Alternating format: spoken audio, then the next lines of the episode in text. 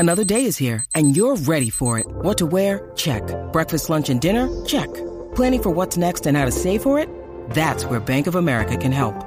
For your financial to-dos, Bank of America has experts ready to help get you closer to your goals. Get started at one of our local financial centers or 24-7 in our mobile banking app. Find a location near you at bankofamerica.com slash talk to us. What would you like the power to do? Mobile banking requires downloading the app and is only available for select devices. Message and data rates may apply. Bank of America and a member FDIC.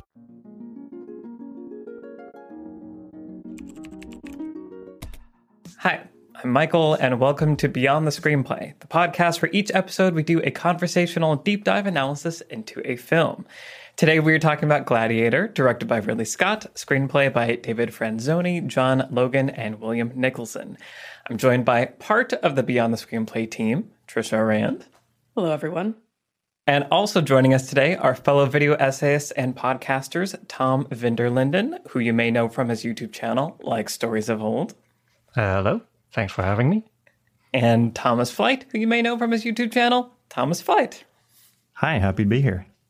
Excellent. Yes, welcome to the show. We're very excited to have you guys here. We've been scheduling this for a long time, and I'm glad yep. we finally made this happen. We have several patrons that uh, are big fans. Kalki, shout out. So I think there there are going to be people that are very excited to that we have you guys here. Nice. Um, so uh, before we dive into Gladiator, uh, for our listeners, want to say that our next episode is going to be on Alien, the original Alien, which I've now realized Trisha, that we accidentally did a Ridley Scott trilogy. I here. know. it's a little embarrassing that we didn't even think about it. Yeah. But what a trilogy it is. Indeed. We just talked about Thelma and Louise, and so now we're talking about Gladiator and then Alien. Um, yeah, so everyone prepare yourselves for that. Um, okay, so also before we dive into Gladiator, so Tom, Thomas, uh, you guys have a podcast, Cinema of Meaning. What mm-hmm what made you want to start a podcast? Who are you? If I'm a new listener, TLDR, tell me about yourselves and, and what your podcast is about. Yeah. So, Cinema of Meaning is for everyone who wants to go even further beyond the screenplay. Oh, throwing down. We're, we're so far beyond the screenplay, we barely wow. talk about it at all. But I see. Uh, no, but we we obviously are big fans of uh, Beyond the Screenplay, and we thought it would be a fun format for ourselves as well. Um, just because we've been doing video essays on our own, and we've been looking for something to do together because it's it's just uh, more fun, and uh, especially the conversational format is, uh, for me at least, really helpful to really trigger like new ideas and to really dive into a movie. And so, yeah, that's basically the setup of Cinema of Meaning. We talk about a movie each week and we really try to focus on the deeper themes, the deeper meanings. So we have a bit more of a philosophical or like thematic um, angle to it. And yeah, it's been uh, lots of fun. Yeah. Yeah, because it's also a very conversational show, right? Like I, mm-hmm. I listened to it for the first time, I was like, "Oh, this is like very like natural and organic. And I feel like anyone that likes Beyond the Screenplay is going to like Cinema of the Meaning and, and vice versa. Um, yeah. And it is a lot of thematic analysis, which yeah. is the best. Which is great. I don't know if it's a good way to make a podcast, but it, it's funny to me how quickly like it stopped being a podcast in my head and just like my time for talking with uh, Tom about movies. So uh, if nobody was listening, I think I'd still want to do it. I just I really uh, enjoy the the conversations we have. So mm-hmm. uh, it's fun to be able to share those with people. Yeah, for sure. I think that's kind of what Beyond Screenplay has become. Also, it's just like let's hang out, let's talk about movies, especially when we all go see a movie like Jurassic World Dominion, and we need to debrief and vent or whatever, whatever the case may be. Um, okay, so so let's dive into Gladiator. So I had not seen Gladiator. I had seen parts of it, but I'd never sat down and watched it like start to finish. When it came out, I think I was like 14 and wasn't allowed to like watch R-rated movies, but I remember hearing about it and like Russell Crowe's so great and all this stuff. But I also kind of assumed it was just going to be like violence and like hyper masculinity and killing people, and didn't expect it to have this, which is which it has, Uh, but I wasn't expecting it to have this like rich story, and it's so well told, and and uh, yeah, just it's a beautiful, powerful, moving film that I was really like. I was sad that I hadn't seen it until recently uh, because there's so many things in here that are really good. Weirdly, there were some like comparisons to Thelma and Louise that were happening in my brain since we just talked about Thelma and Louise as another Ridley Scott movie. But uh, yeah, I really, really loved it. Um, Trisha, I want to hear from you your thoughts, and then Thomas and Tom, let's hear why why you guys want to talk about Gladiator. But yeah. Trisha, mm-hmm. what are your thoughts? Yeah, I saw Gladiator back in the day. It would have not been in theaters, um, but I remember, you know, it's it's a long movie. It's like kind of the pinnacle of this period epic story that we you know we had a few of those um in the 90s and they were like the big prestige award movies. And so this is like the big time, I don't know, everybody saw Gladiator, everybody loves Gladiator. Nominated for 12 Oscars, it won 5 Oscars. It was just like the big movie. I like it. I think it's great. Um, I want to get into the themes, and I'm so glad we have Thomas and Tom on to talk about the the thematic stuff and the character arc and the journey. Um, because mm-hmm. I think uh, it's a little bit messy, and um, even though it's a very simple story, I feel like what's going on on like a deeper level is sometimes uh, gets a little muddy. And I, I, think that that in itself is interesting. Um, for a story that's kind of simplistic and a character also that's a little simple um, with Maximus. And we don't have to get too much into the screenwriting, but the more that I've learned about the screenwriting, the more that it kind of illumines like what was happening because the screenwriting process was also messy. um, I was watching it this time and the credits popped up and you can see the names of the writers on the screen and there's like four of them or whatever and you're like, "Oh, that's a few." Um, and you you get that sense, I think, when you watch it. But yeah, it's amazing performances. It's like this huge sweeping adventure with a huge sweeping adventure score by Hans Zimmer. Um, and yeah, it's like there's there's kind of nothing better at this kind of movie than Gladiator, I think. So very excited to dive in more. Yeah. Yeah, absolutely. Okay. Tom, tell me about Gladiator.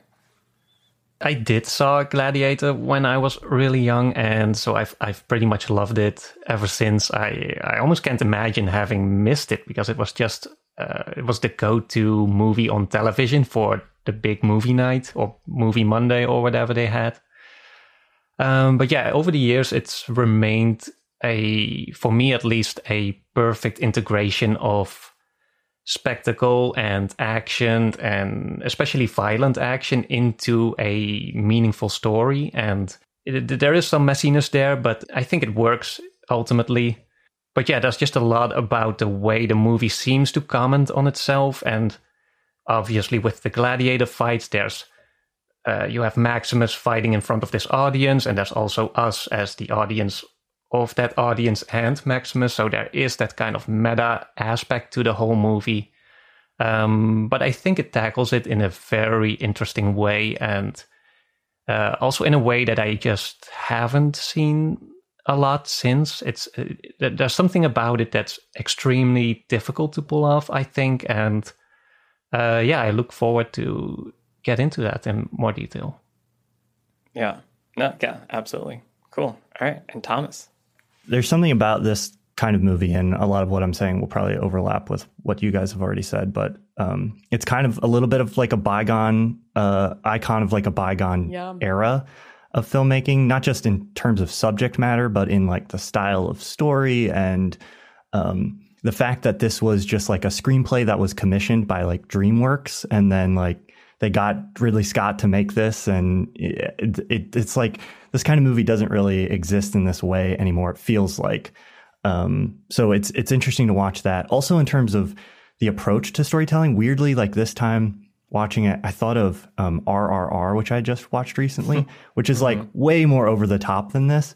But watching this, uh, having just seen RRR recently, um, which is a really you know very over the top Tollywood um, film for those who aren't familiar with it. I was like feeling that that just like the immense sincerity of this kind of story with like there's moments where you know there's just epic line you know it's like the whole movie is like and now the hero is going to say this epic line and you're just going to be like yeah it's like that kind of sincerity eh, like I, I feel like is not is rare is rare these days. Um, so it's it's interesting. Like it feels like an artifact from from a different era of filmmaking.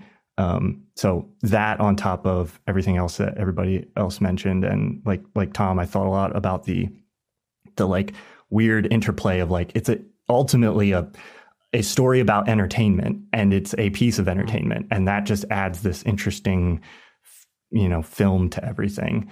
Uh, so yeah very excited to discuss yeah yeah, I, I, was listening to your guys' episode about Top Gun Maverick, and I think you guys were identifying something that I was feeling also, just like like you're saying, Thomas, this sincerity and just this genuine, non-cynical. We're just gonna make a movie and go all the way and like be earnest about each moment.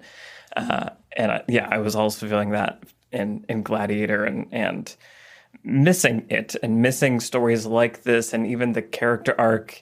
You know, it's very tragic. The you know him Maximus losing his family, but that's a huge motivator. And like spoiler alert, he dies in the end. Like we don't we don't have stories that feel like they that go to those extreme places anymore. It feels like you have to kind of play it a little bit safer, or if it's a Marvel movie, there's less, uh, you know. Well, because if the main character dies, Michael, how are you going to make five sequels? That's the real question. Although there is some talk of Gladiator 2.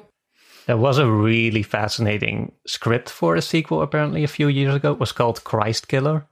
And it's, it's absolutely wild, apparently. But I, I highly doubt that's the one they're going to make. Interesting. Yeah. I mean, yeah, I, I would assume it would be a, a, spiritual sequel and not a literal sequel. Um, that'd be true. Some people make it out of this movie that could be in a sequel to it. Yeah. Fair. Yeah.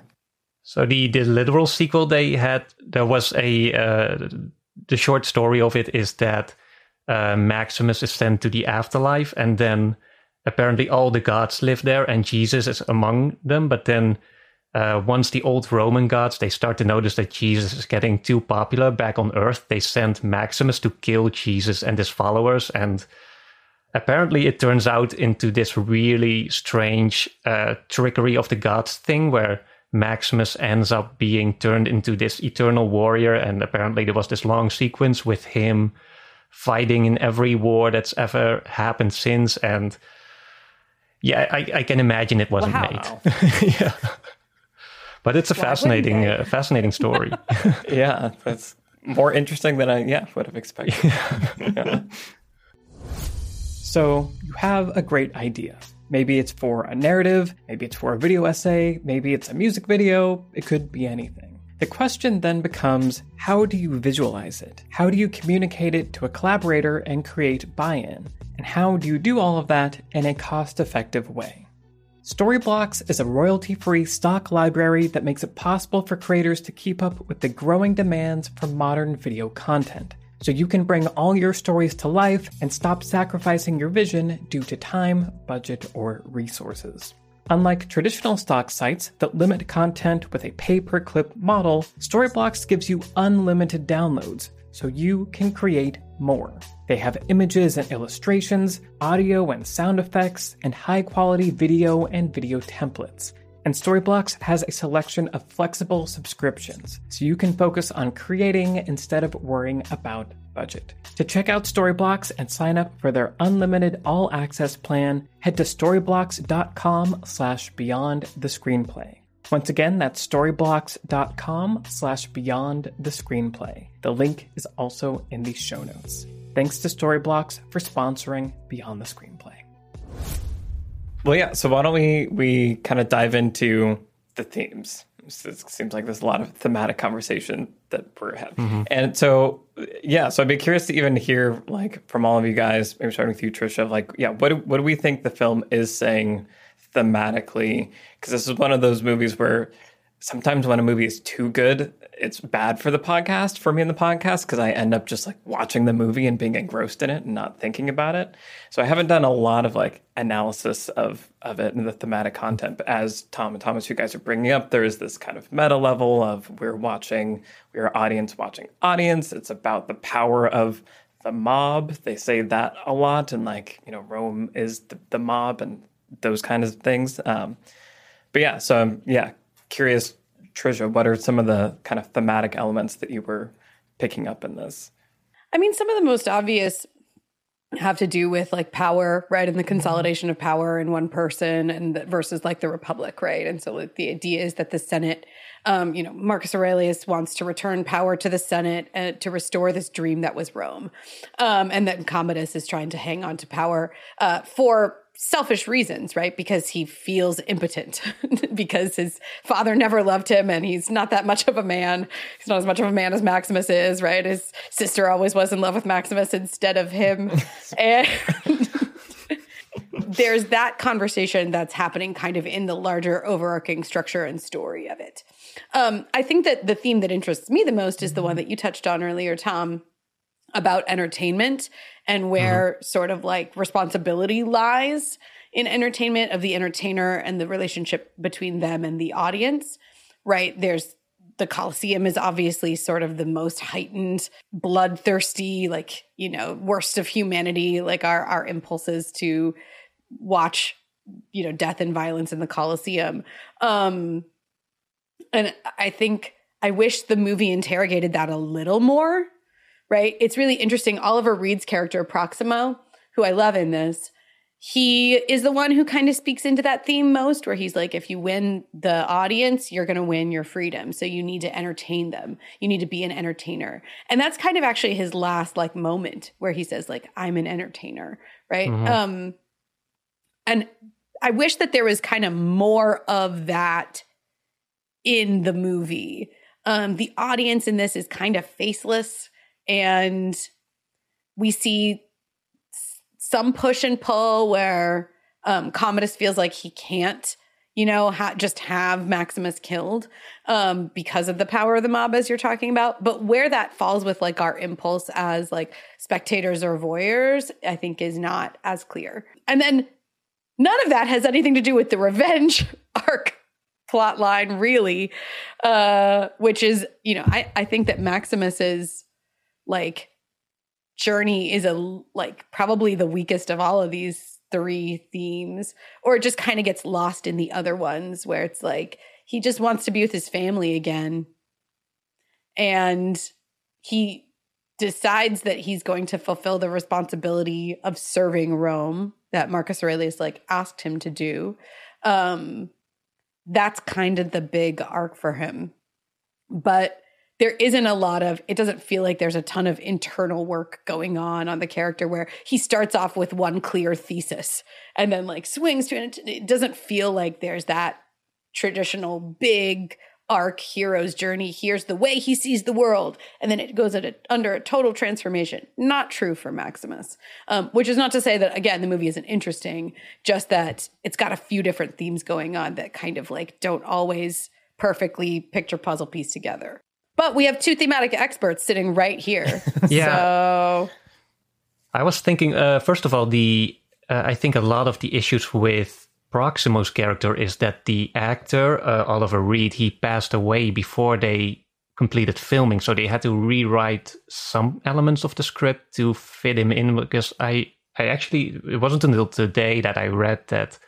Uh, the fight that Maximus has against the veteran gladiator was supposed to be Proximo in an original script.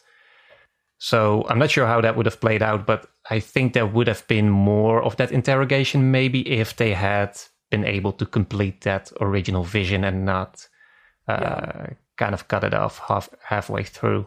As to Maximus's journey, I actually really liked the way his personal story is the macro story as well. There's the his personal vendetta kind of aligns with the quest that Rome as a whole is on to find some kind of justice.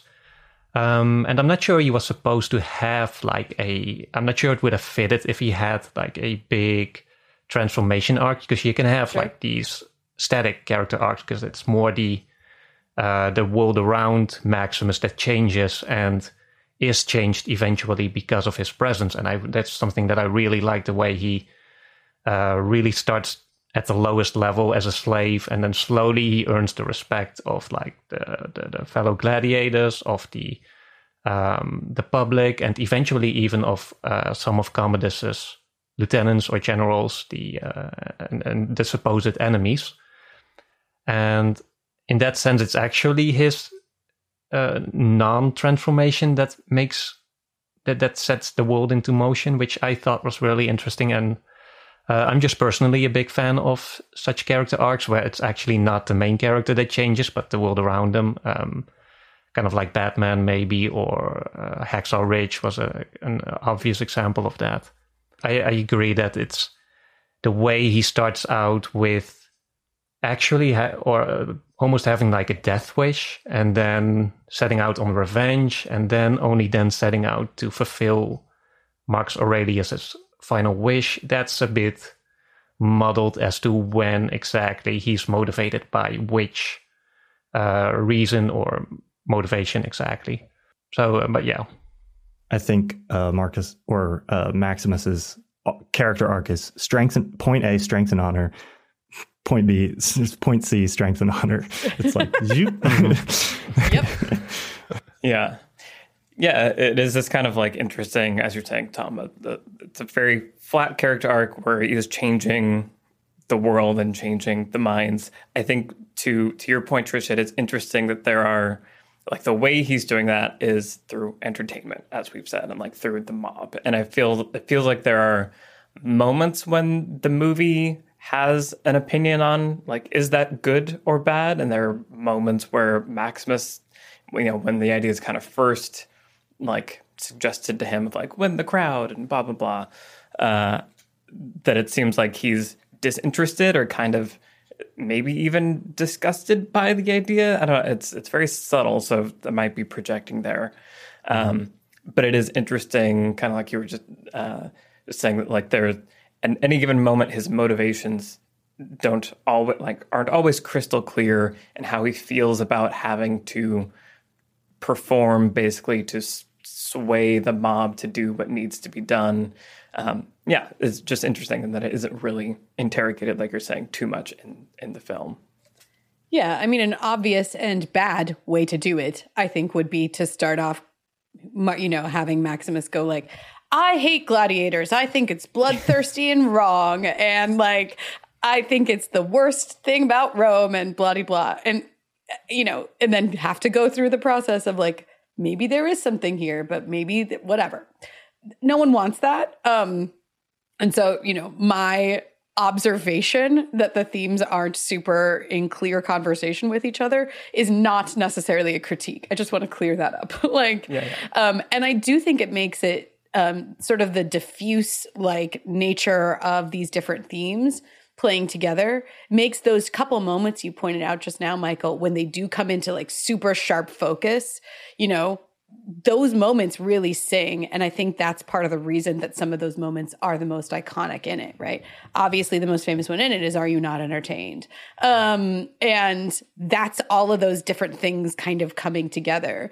Um, and so I, I think that under the circumstances, you're trying to tell this huge story um, and there are really interesting themes in it. And the plot itself is so compelling. And the action itself is so riveting and like everything about it so well shot, the filmmaking, Russell Crowe's performance, that like you only need a few of those little things to feel like you're being told a story that has like crystal clear themes and depth and there's enough in it that I think it can be mined in the way that we're doing now for the where these things pop up. I think that's a great point because where the movie really sings for me is that all this stuff, a lot of what we've been talking about so far, is kind of like the setup that sets these really high stakes for these moments where then it's like the the actual conflict of the movie is almost always being resolved within like these fights that are set up. And so there's this relationship where you have conflict between these two characters that are both drawing their power from like their ability to entertain and they're in conflict but they need the the mob on their side like even even Maximus being set up as this like incredible warrior like at the end his success is more in like the fact that the soldiers surrounding him kind of get on his side and they're like they don't give a sword to the Commodus. yes yeah. Commodus and, and it's like he you can you can kind of read through that that like he would have lost if he hadn't like won those guys to his side. So it's not really his individual strength that ultimately like wins him. It's the fact that these people have decided to side with him. So we see that conflict set up in all these scenes and then it, where it actually plays out is like in the combat which i think is an it sets up this very nice mirror where like we're experiencing the the stakes that like the audience would be experiencing as we're watching it. And we're like, what's you know what's going to happen? Who's going to win? Uh, and that like that to me hits on where is where it it operates really well as like a movie because you get to like see the conflict play out instead of just like you know the it's being resolved through exposition or somebody saying something somewhere. Yeah. It also adds so much significance to the way the action is performed and the way the violence is kind of displayed because that's something that I feel is missing from a lot of action movies. Still, uh, a lot of I think most movies understand that when you have an action scene, it needs to result in some sort of change, but that usually only means like a change in the plot, like the like some character will have an object, there'll be a chase scene, and they'll lose the object or something like that.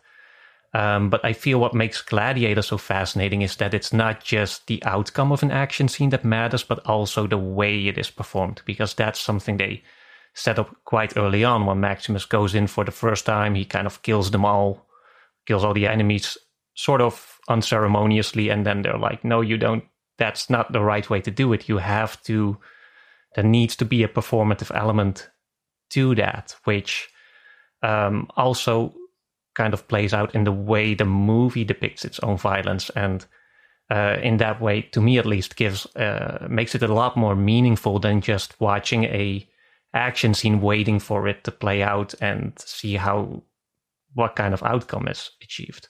Yeah. It's really interesting. We used some clips from gladiator when we were doing a video about like a final battle and like the construction of a battle scene in, in screenwriting. And I was thinking a lot about that because we were we talked a lot about like containment and boundaries and stakes, right? And so like to create a compelling battle, you have to have really clear boundaries to the battlefield and clear rules that the characters have to follow. And you know, we used that kind of rule or those ideas to talk about the final um like courtroom scene in a few good men we were drawing parallels between this and that, which is a totally different kind of battle, right? But Gladiator is one of the best ever because the fights are super contained. There are really clear boundaries and rules, and it's to the death basically every time. So the stakes couldn't possibly be higher. And so it's just an amazing construction for drama because as a screenwriter, all you're trying to do is the work that's basically done for you in Gladiator um, in the easiest way possible. And so it's just you, you know, Gladiator just does it. It's like lock them together. The stakes are high. Here you go. And then you can just focus, as you're pointing out, Tom, on the nature of how the battle unfolds. And it's always going to be compelling. Like that's mm-hmm. all we need for it to be compelling. Yeah. Yeah. I think the like highlighting the, so yeah, as you're saying, Trisha, like the, the stakes are clear, the boundaries are there, the rules are set, and then like you're saying, Tom, that so much of the focus is on the how the battle plays out, and like you were saying, Thomas, there's like the the antagonist and the protagonist are fighting kind of indirectly via the crowd, right? Like they're using. It's all mm-hmm. about who can perform and manipulate the crowd, and that's what gives them that power. And so it is all focused down, like all those things collapse onto each battle, such that each battle is full of meaning and exciting and compelling, not just because it's swords and action, but because of every moment that happens, you know, will have a consequence. And I think that's all these things are really identifying why these battle scenes are super compelling in a way that your average action movie or a different kind of, you know, swords and sandals fight might be cool to look at, but doesn't have the emotional grip that each fight has in Gladiator. Yeah. I think also the way we tend to talk about action nowadays is very divorced from the what the actual story needs. Like when you ask someone on YouTube, uh, for example, like what's a good action scene, that they'll talk about uh, wide angles. Like everything has to be clear. It has to be like not shaky. Um, but Gladiator actually doesn't really abide by those rules. It has a more, it has a much more visceral uh, depiction of violence, which I think fits better to serve this particular story. But when you compare it for to uh, like 300, for example, or especially the 300 sequel, which has that really stylized violence without really having a story reason for that violence to be so stylized. Um, so that's something I thought was really interesting too about Gladiator. It's it's not trying to depict the violence in the most pretty way, but it's trying to go for that ultimate emotional response. Um, you can uh, see that I think the clearest in the uh, I think it was called the Battle of Carthage, the the, the middle, the big centerpiece uh, before the midpoint where uh, Maximus is fighting in the Colosseum with his buddies against the the the other the bad guys on the chariots, so to say. And there's just so many layers of, for one, ha- having them play out a battle scene that they're supposed to lose. So on that level, there's already that subversion of history that's happening through their own like cooperation and their uh, Maximus re- reclaiming that his role as a leader again. And just the way it's performed it, with the music, it's like really triumphant when Maximus wins that one, and at the end he does his big performative like we won, and it's a clear difference from also from the way he started out as a gladiator, and it's more comparable to the way he did his initial battle scene, in which that feeling of brotherhood was more naturally expressed. But here, you can argue to what extent it is performative, or to what extent he's genuinely uh, cheering like for having achieved an almost impossible victory. And I just love the way the action is uh, performed in this uh, movie. Yeah. When you need mealtime inspiration, it's worth shopping Kroger, where you'll find over 30,000 mouthwatering choices that excite your inner foodie. And no matter what tasty choice you make, you'll enjoy our everyday low prices, plus extra ways to save, like digital coupons worth over $600 each week. You can also save up to $1 off per gallon at the pump with fuel points. More savings and more inspiring flavors make shopping Kroger worth it every time. Kroger, fresh for everyone. Fuel restrictions apply. One thing I think you just touched on there, Tom, mm-hmm. that I forgot to mention completely when I was talking about themes, that I think is one of the most interesting ones in here is the theme of leadership mm. and what leadership looks like, right? Um, and in in this particular case, it's very like you know war know you know sort of martial masculine leadership but i think the movie is hugely about that although it's not often addressed in like the dialogue of the characters other than like people saluting maximus all the time because no one can help but but salute him. He's such a leader. Mm-hmm. but i think that that is uh, a really big part of the conversation about um you know it's about succession in the sense of who is going to be the leader of rome. Um you know there's that i mentioned the theme of power that's in there but i think the theme of leadership is even a more interesting one. Um and i wish yeah uh i'd love to hear what you guys think about it because it's i where it pops up the the first battle in germania is the one where it's like he is the leader. They will follow him anywhere. They will follow him to the death for sure. Um and the way that he talks to his mm-hmm. men there. And then it gets all the way you know we see he wants to be no one. He wants to be nothing. He scrapes the tattoo off of, he cuts the tattoo off of his shoulder. He doesn't want to be a leader. Um and isn't it it's um lucilla it's she says you know he's like i absolutely don't want to do this. And she's like that's why you have to be the one to do it right? There's this idea that the this sort of humble leader who doesn't want to be a leader is going to be the best leader all the way through to all the other gladiators will like die for him um, in the courtyard when the Praetorian guards come. So, uh, very curious to hear your guys' thoughts on that. I definitely have a lot of thoughts on that. You can go first, Tom. yeah. I I think what this movie really does quite well is connect the issue of leadership to the issue of vision and a collective vision that a leader mm. presents to a society and the way maybe a leader gives shape to what is seen by the people as their collective identity. And I think that there might be a bit of a contradiction there at the end, but I think the way it is set up, especially, is uh, I love the way after the first gladiator fight where uh, Maximus is first introduced to the arena, and then the moment the battle is over, he really starts to notice the crowd for the first time, and you get that really Michael Bayish shot where the camera pans around them real fast, and then it uh, transitions into this scene where Commodus enters back into Rome, and it is this really like this big music, big visuals, and it, but to me, it actually invoked um, a kind of triumph of the will kind of spectacle. The you know the mm. the Hitler propaganda film in which there's these huge buildings, these huge monuments, and Commodus riding in victoriously.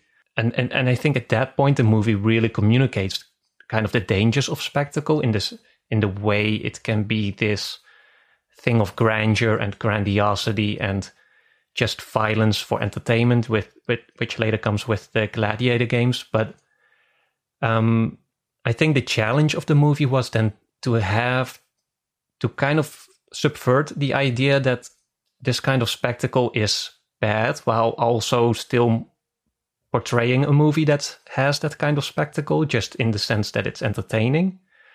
And so the way it kind of does that, I think, is that it has Maximus kind of reappropriating the spectacle into a more um, democratic. It's it, it wasn't exactly a democracy, but a more liberating ideal, I think, instead of a tyrannical one. So I think that's kind of what the movie tries to suggest. Maybe that it's not spectacle as uh, oppression and sedation, but more spectacle as a sense of defiance and revolution that ultimately is what kind of stokes the fire to bring down Commodus and restore Rome to that original vision that's more uh, more about the people, more about the Senate, more about the boring work of uh, having an having a society that actually that actually provides services and security and things to its people instead of just uh, deludes them with these illusions of grandeur and spectacle and that sort of stuff. Mm. Yeah. All of which I was disturbed by how relevant it felt. Uh, mm. Also, this yeah. idea of yes. leaders that are great at putting on a show and maybe not mm. great at leading. Actually, leading. Yeah.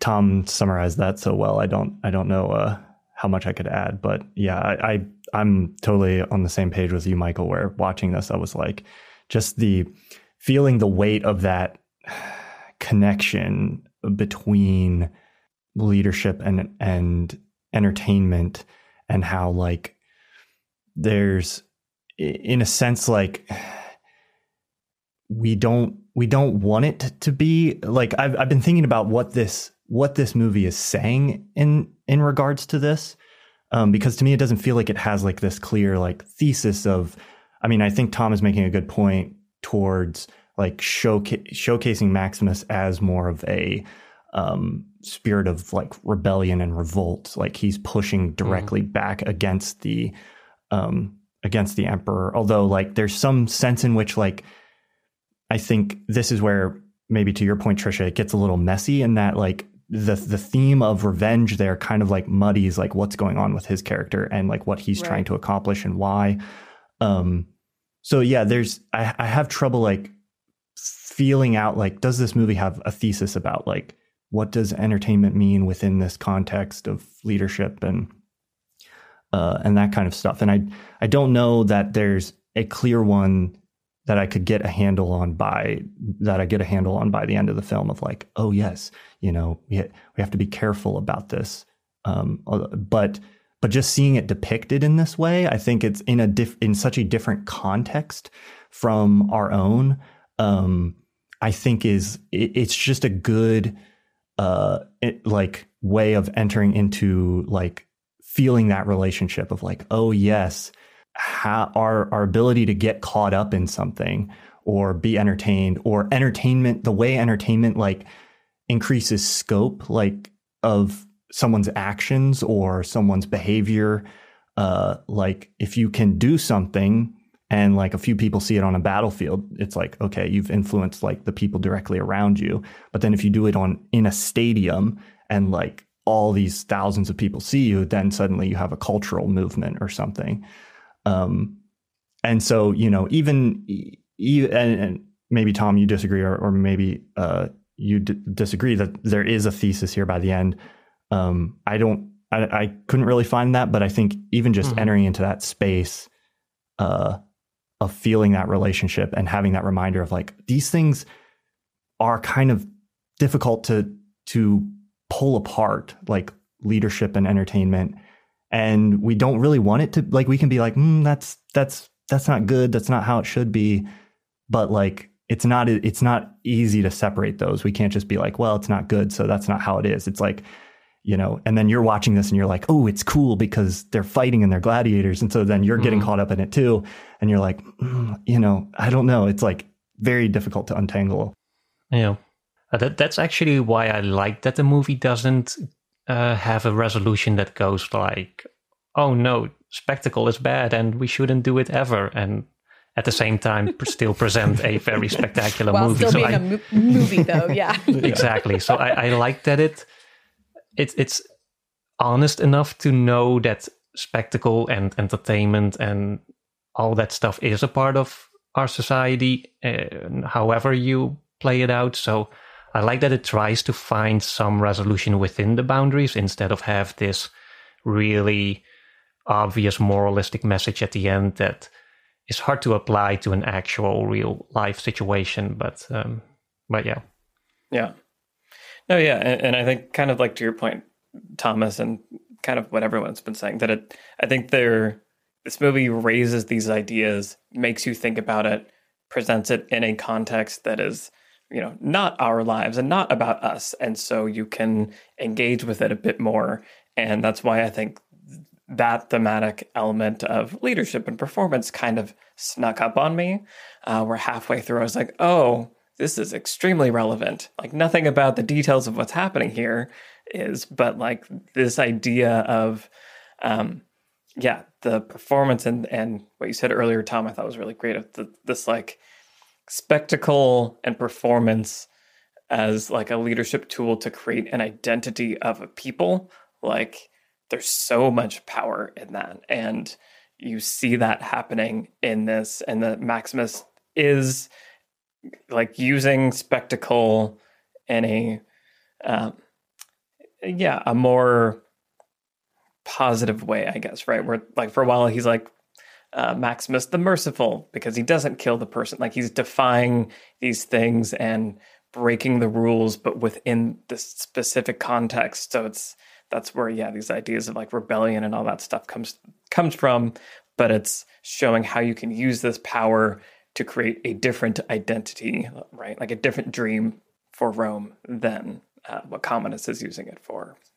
And specifically also the, the, the tools of oppression, because the irony is is that if Commodus hadn't held these gladiator games, then Maximus would still be on the outskirts of in Africa somewhere, and he would not have been able to to rise through the ranks, so to say, and and overcome Commodus at the end. So that there's a bit of irony there. Um, I'm not sure what to make of that, but um, just thought it was interesting to point out.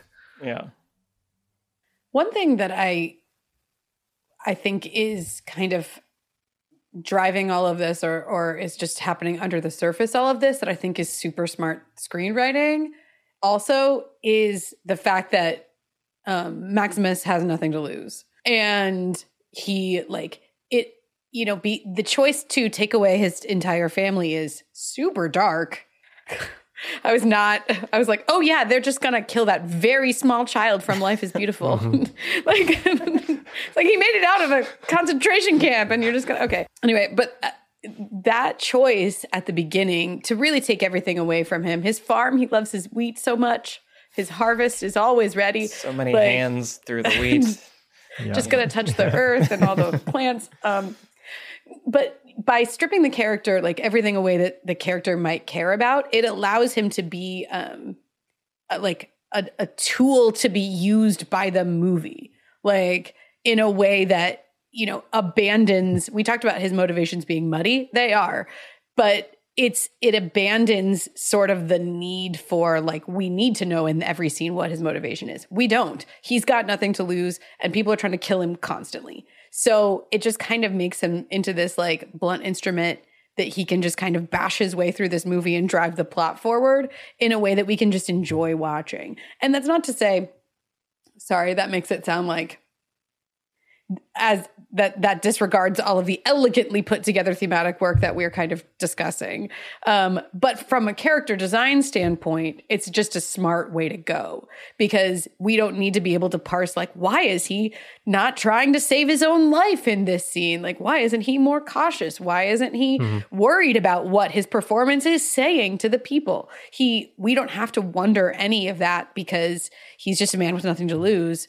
And so like except and all he wants is to kill commodus. Um maybe he does want more than that but boil it down and there's enough to drive him through every single scene. And you can pick what you think his motivation is at any given moment but you don't need to know it exactly or be able to put a fine point on it.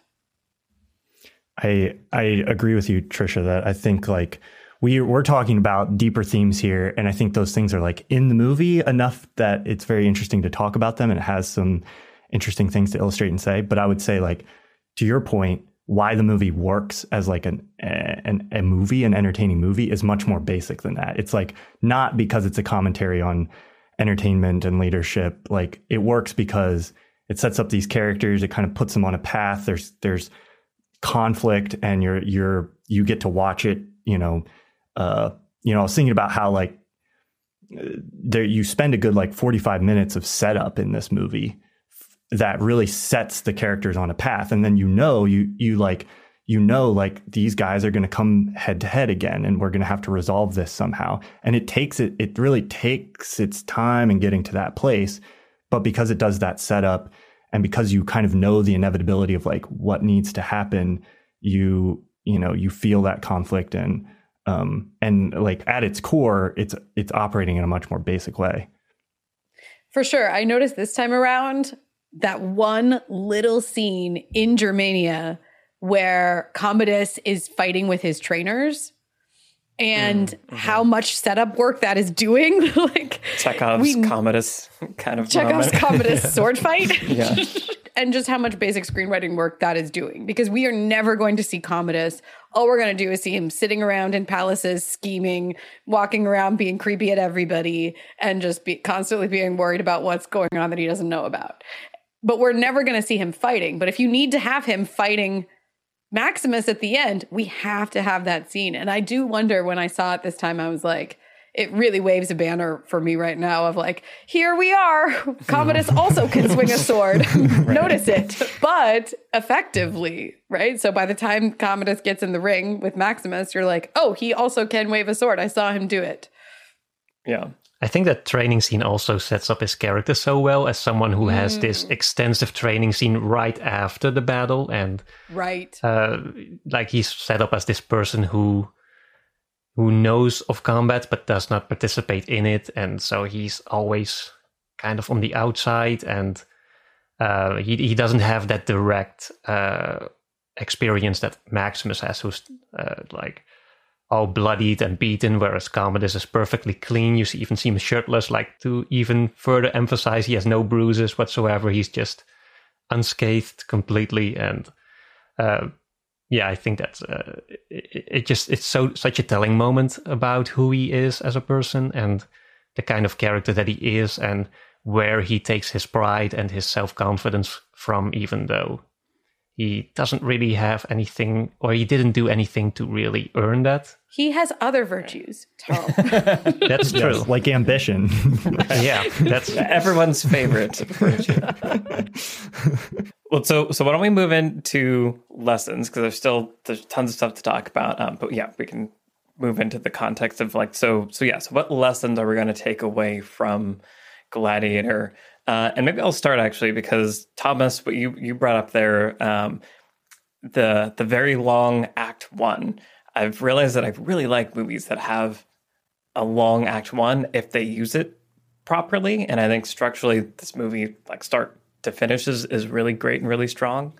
Um, but the the act one, like you're saying, sets up these characters, sets up like desires, obstacles, fears, all those things, points them in a direction, and then like like we're off. We get it by the end of that that um, first act.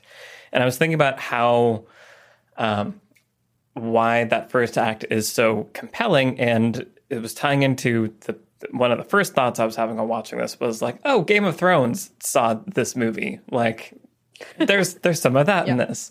Uh, where just like you know the the politics of the brother and su- succession, and then the sister is very Cersei like in a way of like, if you had been a man, you could have been a great ruler, but that sucks that we have these rules, and so now you're trapped and tortured, kind of.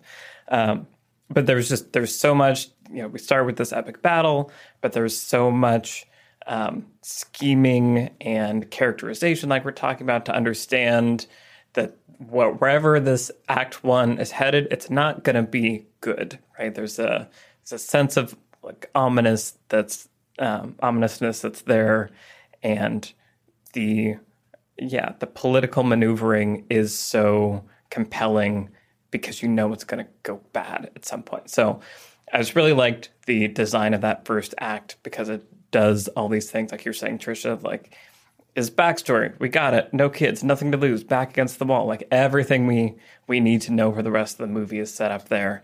And then I also just want to call out the midpoint because you know I've, I've heard the the Maximus you know speech of like I am Maximus Decimus blah blah blah husband to a murdered uncle or you know whatever. Uh, and so like I'd heard it so many times that I was like okay great. But when you feel it when like he takes off the mask and he reveals and like suddenly everything that's been happening in the first half up to this moment like it's such a great moment. And I was like oh man that is a good midpoint. So I like to nerd out about midpoints and that was I get why people like that speech now because it's very, very powerful. It's the midpoint. Yeah. Mm-hmm. Awesome. Thomas, what lesson are you going to take away from Gladiator? The big lesson I think I took away here is something I, I, touched on a little bit earlier, but just the way in which, like, and and you kind of mentioned this a little bit as well, Michael. Um, but the way in which the each kind of piece of this movie, there's two parts basically: the action and then like political you know, interpersonal scheming and all of this stuff. And each of those parts really like informs and improves the other in that like all the political context is not just like weird extra stuff to kill time. It, it, like always is raising the stakes of what's happening within the action. Um, and then the presence of the action or the impending action slash combat that's coming kind of serves as this like it's the bomb under the table that of all those scenes that you like you know, even that whole first act, you're you, like, you would maybe just kind of be like, what's going on if this movie was called like a Roman soldier or something? But it's like, it's gladiator. So you, that whole first 45 minutes, you know, like a gladiator is coming at some point to like, and there's going to be fights. And so you have this very effective interplay between those two things where um, neither element gets boring, um, even though like even even though some of the combat in here, like in my opinion, if you were just looking at it in like a technical formal way, like there's much more interesting ways of staging like an action scene. But because the stakes are high and the combat is what's fulfilling or like where those stakes are being resolved, we're we're entertained by it. And then, you know, those are the moments that kind of like create the suspense that allow us to not get bored by you know the exposition about the Senate or something like that. Yeah, and it's simple but necessary to do in a movie like this where you can't vary the kind of action sequence you're going to have really, right? Like it's going to be a hand-hand fight. It's not going to be a gunfight. Mm-hmm. It's not going to be a car chase. It's not going to be any of those things. It's going to be a hand-hand fight with swords. But so when you have that constraint as a screenwriter, the simplest thing that you have to do is just create variation, right? So every fight has to be distinct in some way. And they do a really good job of that here, where it's like, now we're going to reenact this battle and there's chariots. Now we got to fight this guy and there's tigers. Now there's this thing. Um, and it just works really well to keep each one distinct in your mind. It's like, that's when Maximus was fighting them. That's that. That's that one. Again, simple, but very well done given the constraints. Yeah. And it's something we don't always like. There's a lot of action movies now where it's like, John Wick is cool to watch because he's going to look cool doing the action. Like that's the mm. whole, like, that's what sells that those films or something like that. And I feel like that's kind of been the trend more recently. But there's a whole nother piece of cinema where it's like, you know, in a Western, you can have two guys just, there's only one gunshot. You have two guys stand there for like five minutes and then it can be the most intense thing ever because like you've had 45 minutes of setup for that and you know it's coming the entire time. Uh, so it, it creates both suspense and then like a really intense climax when those things do come. So yeah, uh, yeah I think this this movie is a great illustration of that. Yeah, yeah, absolutely. Like if you you can infuse meaning to the actions such that a simple action can be the most compelling thing ever and that's yeah uh, you know i guess it's hard to do but it's frustrating that the lesson that is often yes. learned is is the make it mean something make it meaningful yeah, yeah. Right. that's my lesson that's, it's the best lesson another thought i was having just there if uh, you guys weren't here for this, but Trisha and, and the Thelma and Louise episode, again, Ridley Scott, I'm seeing so many parallels with Thelma and Louise and Gladiator.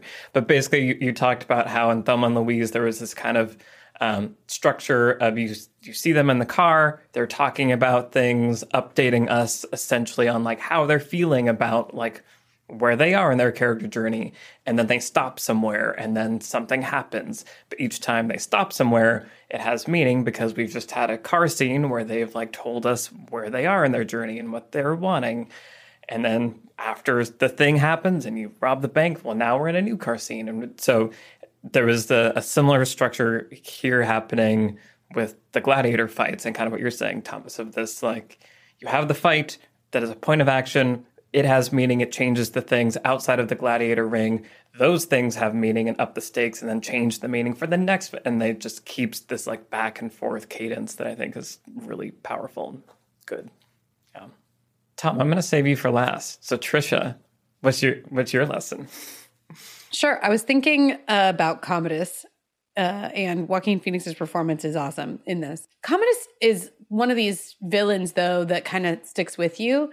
And I was thinking about the design and the character, and we touched on some of it already about just like his feelings of insecurity and like feeling like you know he's not good enough. Um, and I think that the relationship between him and his father is, you know, really critical to this because his desire for his father to like love him and be proud of him is not a bad desire. You know, it's a really simple construction for a villain to say, like, make them want a thing that's actually good, but make them want it too much. And that's what this is, right? It's a really basic thing that everybody wants. We all want a parent to be proud of us. We all want a parent to love us um, and live up to the legacy of whatever uh, that they wanted us to be. And when you take that to the most extreme point you get this perversion of it and this like distorted vision of yourself and um this insecurity that we see in commodus. And so i think it's really i just think it makes him memorable and like in a way sympathetic and interesting because his desire is not like power power rule rome everyone bow down to me. Um that's not as relatable as like i want my dad to i wish my dad had loved me. Um and so his desire is sympathetic, but obviously twisted. But the virtues that I was joking about earlier, where he's like, but I'm good at other things. I mean, the movie shows us that, right? Like he actually is kind of good at other things. He's he can read people. He's pretty smart about stuff and he needs to be kind of a dangerous villain. Um otherwise we won't care if Maximus defeats him or not. He needs to be dangerous. He, we need to see that he's a danger to Rome. And so the scheming that we see going on when he's just like worried about the Senate and, you know, trying to manipulate the people around him. That in itself, it's important for him to not be like a bumbling idiot. He has to be good at things. Um, so he has to want something that's relatable and understandable. And he also has to have some skills and talents and virtues of his own um, in order to be a compelling villain. And so he has both of those things. And then you have this killer performance by Joaquin Phoenix. And I'm scared. Like, and also he needs to die. So by the end of it, I'm totally with you. Right. It's definitely what like I usually am not happy when anyone dies in a movie because you know life is precious and all that stuff. But like watching him die was like yes, Yeah. kill him. uh, yeah, it was very satisfying. Well, and really critically, he doesn't win that fight fair, right? And he doesn't win it at all. Right. But he doesn't play that fight fair. If he had like, if it had even been closer to a fair fight, first of all, Maximus would have destroyed him instantly. So there's a practical thing going on there where he stabs him in the lung. But if he had fought fair, I think that just that final treachery of like, I'm doing it for show, right? But it's not real. It's uh, that entertainment piece again, but it isn't the reality of what's actually happening. Um, I think also it's just like he's got to die. it just makes uh, just to your point, it makes it that much sweeter when the treachery, someone who is uh, false and dishonest and cowardly, um, meets their end. Yeah. Yeah, that's also what I like about him a lot. Like you as you said, Trisha, there's there's a certain sympathy to his character in the sense that you can relate to his initial motivation. But I also like that they didn't go as they do a lot nowadays with the I'm misunderstood and I actually have good motivations, but I take it too far and now I'm killing innocents. You know, that kind of villainous direction. Yep. But I like that that Commodus has some genuinely bad character traits as well that also make him really unpredictable and actually dangerous in the perception of others. That he's not just a misunderstood little boy at heart who wants his daddy's approval, but he also is genuinely uh, like maybe prideful or uh, delusional in or like grandiose and um, he, he has he just has some genuinely bad traits that also define his characters and that add to his uh, the complexity I think of his uh, of him as a villain which uh, yeah that's I think I agree that he's one of the more memorable villains in any movie basically. So uh, yeah it's just uh, great character all around The scene where he's um got his arm around his nephew Mm-hmm. and he's telling that little story, uh, which is so clearly not about what he says it's about, but um, he's telling that little story to his sister um, about the treachery among people and antiquity or whatever against an emperor. Is it, that scene needs to be horrifying and tense? Like we need to understand the stakes. Would he kill his own nephew? Yes, he definitely would kill his own nephew. So again, going back to your point, Tom, he has to actually be dangerous and have genuinely like um what's the word I'm looking for? I think dangerous is a good way to I was gonna say menace, it. misanthropy or something like that, but He's- yeah, he's vicious maybe yeah, ruthless. Hmm, yeah He needs to be genuinely ruthless, and we need to absolutely buy that that he would hurt people that he even really cares about just to get what he wants.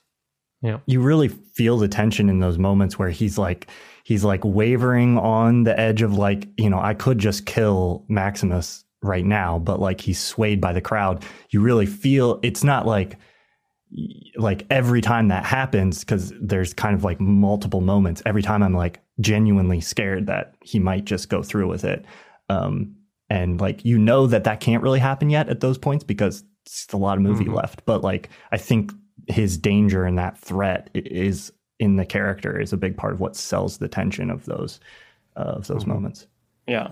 Well, that three dimensionality that that you know, you guys are all talking about here, where you understand what he's thinking in those moments, right? He's not just like pausing and you're like, just like throw your thumb up or down, but like you understand all the things and the scheming that's happening. To, and and Joaquin Phoenix's performance is really good. I understand why people um, were like, he's a good actor after, after this movie.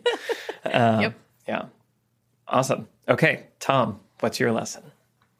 Yeah, I think my main lesson from Gladiator is one that we, we we've talked about a lot right now, it, or by now. It's the just the way it includes action and spectacle in a way that also makes the performative element of it matter, and just the way it is communicated, and not just as a tool to reach a certain outcome in an exciting way. Um, I can't really think of any movies that do it quite this well. There's there's probably some others, but um, yeah, I think Gladiator has always been my go-to example to discuss or study uh, meaningful spectacle and uh, meaningful action, meaningful violence, and just the way you can make all those elements matter on multiple different uh, levels of a story. Yeah, The Hunger Games borrows a lot thematically from Gladiator, Yeah. Mm. obviously, um, and other stories like this. And the book is about is more about this kind of theme that we've been talking about of like the performative aspects of leadership and and combat specifically, and like what that what violence as entertainment means. Um, so anyway, not as not quite as um historical is what I'm gonna go with. Well, may, maybe as historical as this movie, although, uh, Sure, based on what I was reading about. Fair point. but yeah, to Tom, to your point, there's there there's a lot of little like details in like that that um, set piece where uh, we talked about already, where the the the bat they're redoing the battle and it turns in their favor. Like there's those little bits where um, Maximus is like, we need to stay together. And it do, the movie doesn't like make a huge deal out of it, but like he says that, and some of the people stay together, and some of them don't, and then we just see like all the ones who don't die, and it's like it, it's like that little piece, which is like a subplot of this larger piece of action, just kind of helps communicate and reinforce like, oh, Maximus kind of like knows what he's doing, and like he what he says makes a difference, and it is that which makes them you know able to succeed. Um, but it's just like you know embedded in there within the action in a way that it it's not like drawing a huge arrow pointing to it, but it just plays out as part of the part of the scene. I, I also love that little moment. It's right at the beginning of that battle where Maximus asks if anyone has served in the army before, and then someone off screen mentions quite subtly, like, "Oh yeah, I've served under you in that place."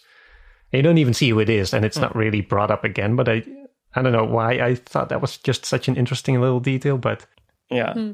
Well, yeah. There's, I mean, there's also just so much like texture in the world, and like you, you really believe Yeah. in this story world that has been created, and yeah, little details like that can go a long way to to that. And Yeah. I think Ridley Scott in general is so good at that kind of world building and inserting all these little, almost throwaway lines and little details that seem unnecessary but do end up building to the overall immersive aspect of it all. It's just uh, really fascinating to me.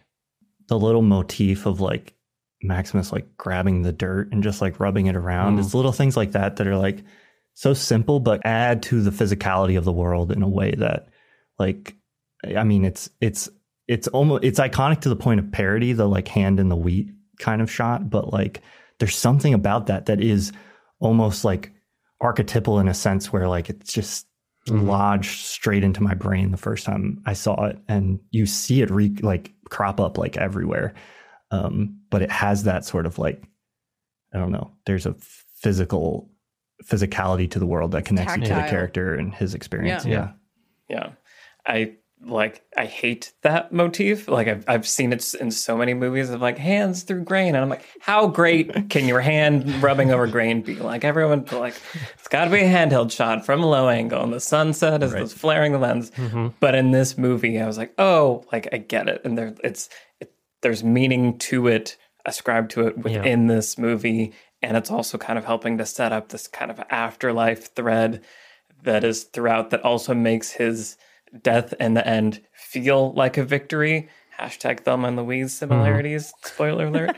so yeah, that, it felt earned in, in this. Uh, Yeah. yeah, movie. It sets up so much with just those two opening shots. You open with the hand in the wheat, and it's warm and it feels homely. And then immediately we cut to Maximus standing in the snow in the cold, and it's more bluish, the screen. And just in those two shots, there's already so much that's being communicated about what he wants, where he's from, and where he is now, and what he's looking back to. And uh, yeah, I, I agree. It's it's it's a tired trope at this point, but um, it does work quite well here. I think. I'm not sure if yeah. Gladiator was actually the first to do it, or if it's been. It might be a tired trope because of this movie. I think. Yeah. Yeah. yeah. Well, and just really quickly, thinking about the tactile, like the texture of the world, it's also a big part of it is the sound design, I think. Like hmm. it just really transports you there. That that battle in Germania where you can hear like the horses and the armor clashing and the swords and, and I just feel like there's so much. This was uh, nominated for an Oscar. I don't know if it won. I think it won for best sound. Sound mixing. Yeah, it should have because it just does so much where you feel like the metal and the earth and the everything just coming together. It feels like cr- crunchy in the way that Alex would say if he were here. Yes. Not bouncy. Not bouncy. No bounce detected. Yeah. yeah. Awesome. I mean, yeah. So there's, I think we could talk for a very long time about all the things that Gladiator does because it, it really is great. I'm, I'm, as I said, very happy that I've been forced to finally close out this hole in, in my filmography. Uh, and kind of like you were saying, Tom, I think it's one I will return to frequently to study lots of different things structural, like you're saying, that the action and how to infuse it with meaning. Uh, yeah, all these things we've talked about are good movie. Thumbs up. Thumbs up for Michael. Uh, I could feel the tension there too. Was, yeah. um, Cool. So before we wrap up, uh, why don't we quickly go around and say what we're what we're watching and what we might recommend to people? Uh, I'm going to do it in reverse order. So Tom, why don't you start us off? It's been a while, but um, on the topic of Ridley Scott, uh, a while ago, Thomas and I revisited uh, Kingdom of Heaven, and in particular the director's cut, which I think is a wildly different movie from the one that released in theaters back when it came out. And uh, yeah, I think that's it, it, I wouldn't say it's better than Gladiator. Definitely not. Probably on all the technical levels, Gladiator still wins. But for some reason, I might like Kingdom of Heaven more. It's one that if if you'd ask me on any day, like which one would you, which one do you want to watch? Like I might lean towards Kingdom of Heaven. Uh, because it feels slightly more adventurous in some way, and whereas Gladiator is more like this Shakespearean tragedy that feels a bit more heavy-handed at times. But yeah, Kingdom of Heaven, that's one for me that I think is really underappreciated, uh, both in the context of Ridley Scott's filmography as well as in uh, film history in general, which yeah, there's just there's so many interesting themes on religion and morality, and especially the kind of personal principles versus a more altruistic uh, collective goal. And uh, typical for Ridley Scott is great world building, great music, great sounds and textures, and uh, so yeah, that that's one I'd.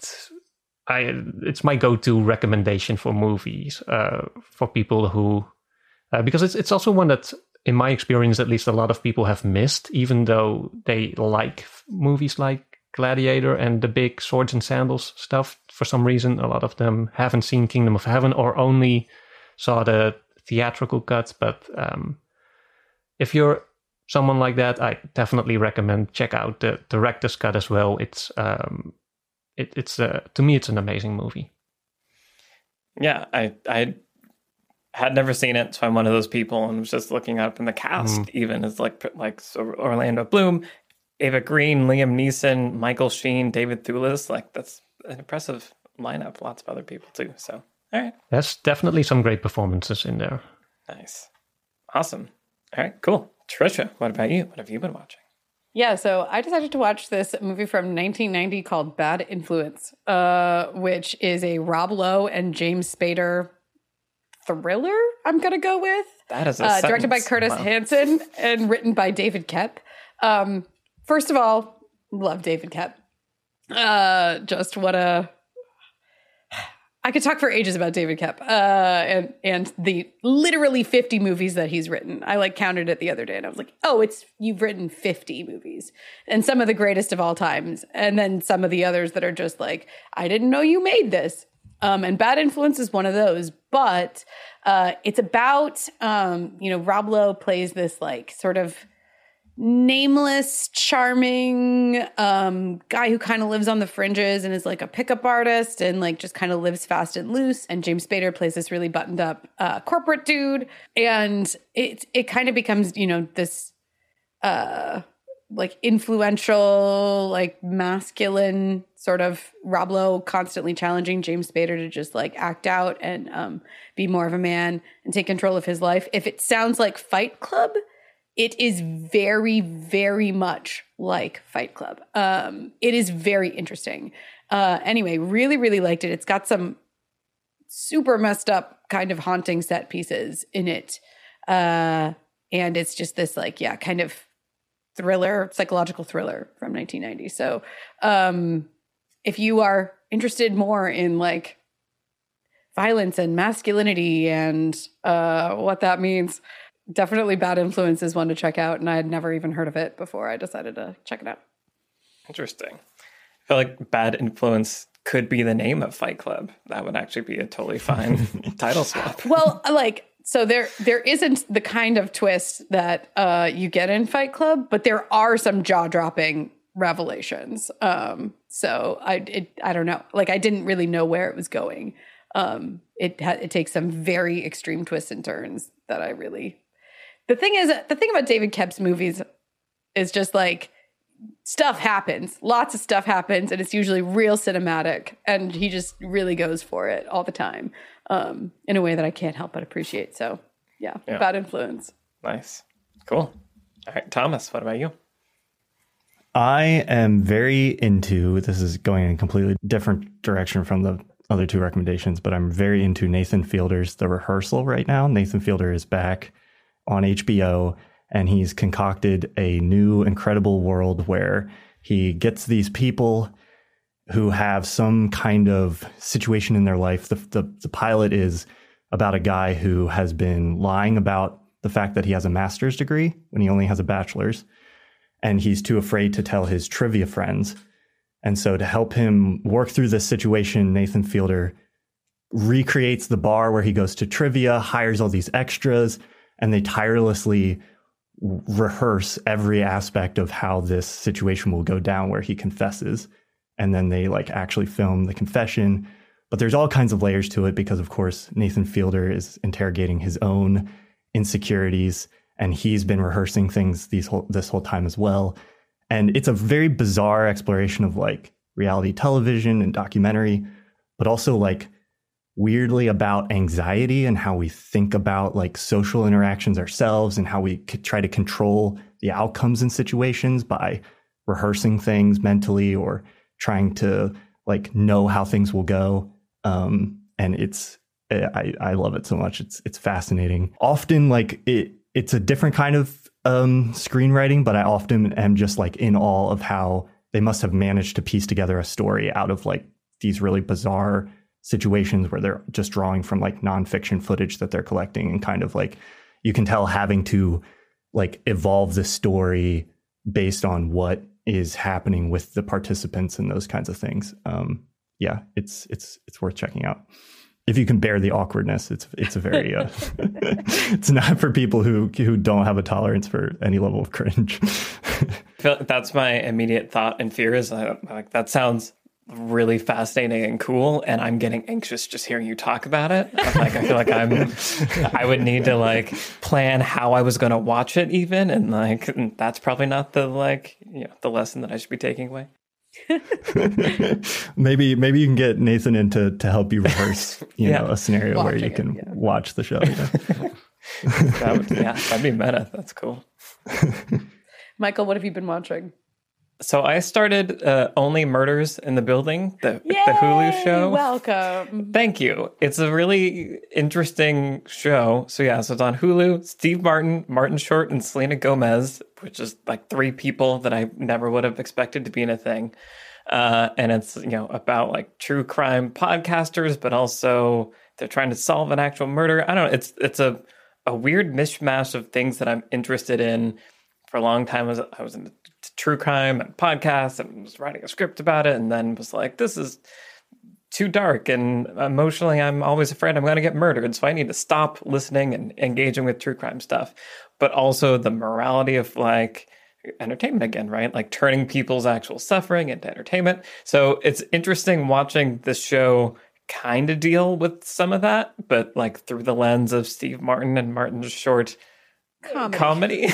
And it feels both old and charming and old and uh, and new and interesting and new and hmm.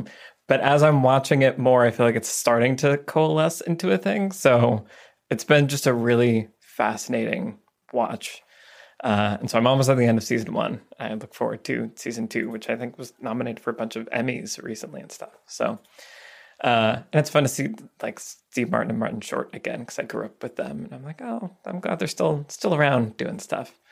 Uh, No. yeah. So only murders in the building. Awesome. Well, this has been super fun. Thank you guys so much. Uh, like I said, th- there's so much to talk about with Gladiator, and I think we only like skimmed the surface, but it I really appreciate just so much about it, and I'm glad that I can have a have a nice solid reference for it and, and go back and check it out all the, all, all the time potentially moving forward because I've been wanting to watch it again, which is like a, a rare thing. Um, but uh, yeah, so before we wrap up, uh, Tom and Thomas, where can people find you? Where can they watch and listen to all of your things? Do your spiel. I'm Thomas Flight on YouTube and everywhere else. Uh, and uh, and then I co-host the podcast Cinema of Meaning with uh, with Tom, who uh, we have lots of great discussions about uh, movies like Gladiator. And uh, Tom mentioned um, Kingdom of Heaven. We talked about that a while ago and had a very interesting discussion. Similar to Gladiator, it kind of has these like underlying themes that are Mhm. uh, very thought provoking. Um, but yeah, Thomas Flight everywhere and Cinema of Meaning. You guys recently did an episode on Jurassic Park. I thought you did a fantastic job. Really enjoyed that one. Thank you. Thank you. That was a good one. Yeah. It's great. Uh, we'll put a link in the show notes. If you like our show, you'll definitely like it. You should check it out. You definitely will. And Tom, what about you?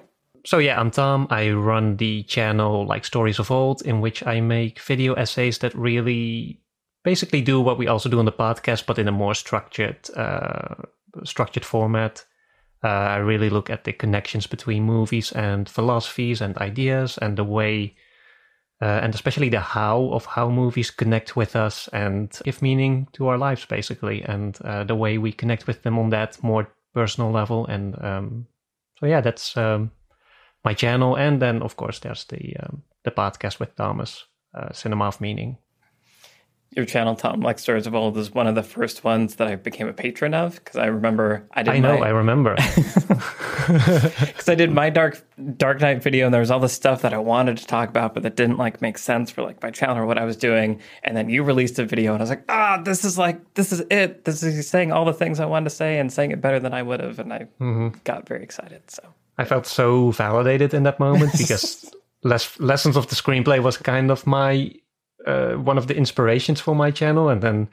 I think back then I was still really small. I only had like a couple of thousand subscribers, and then suddenly your channel popped up on my Patreon page, and I was like, "What?" I remember actually, I don't know if you remember this, but I asked for your advice at one point. I think it was either before I started my channel or shortly after, and I sent you a message on Facebook. Oh wow, Uh, did just I, did I respond? A really I hope so. yeah, you did. It was kind of a general answer, and but the funny thing is, uh, I basically asked something along the lines of, "How do I get popular?" and you. you a- answered with, uh, I don't know, post it around on Reddit or try this or that. But I remember the funny thing is, like a couple of years later, I got that exact same question from someone else who asked it to me, and I kind of passed along Aw. your answer. So I felt like I had gone full circle. It's the circle of life. Yeah. Uh-huh. The circle of YouTube. yes. the YouTube video essays. That's yeah, that's awesome. That's heartwarming. Well, I'm really glad we could all be here now to do this together. Yeah, it was fun. Kind of surreal for me because I listen to Beyond the Screenplay a lot, and I'm not sure how you listen to a podcast, but when I, whenever I listen to a conversational podcast, I kind of imagine myself inside the conversation, and I think of my own arguments, and I kind of imagine myself being there. And now, now obviously it's Here you actually are. happening. Here. yeah. Now you can listen back to this and and rebut your own uh, statements. Yeah. Uh, well, we'll have to do it again sometime and get the others in Yes. here also because they would love to be part of this conversation as well. yeah, that'd be fun. Yeah. Yeah, this is great. Thank you guys so much for joining us. Um, to quickly wrap up, like I said, uh, next episode we'll be talking about uh, Alien. Uh, we want to take a moment to say thank you to our patrons for making the show possible. Uh, thank you to our producer, Vince Major, and our editors, Caleb Berg, Graham Harther, Eric Snyder. I'm Michael Tucker. I've been joined today by Trisha Rand, Tom van der Linden, and Thomas Flight. Uh, check out the show notes for Twitter's links and all the stuff. Uh, and we will see you in the next episode. Tom and Thomas, thanks for joining us. Thank you so Bye, much. for having everybody. us.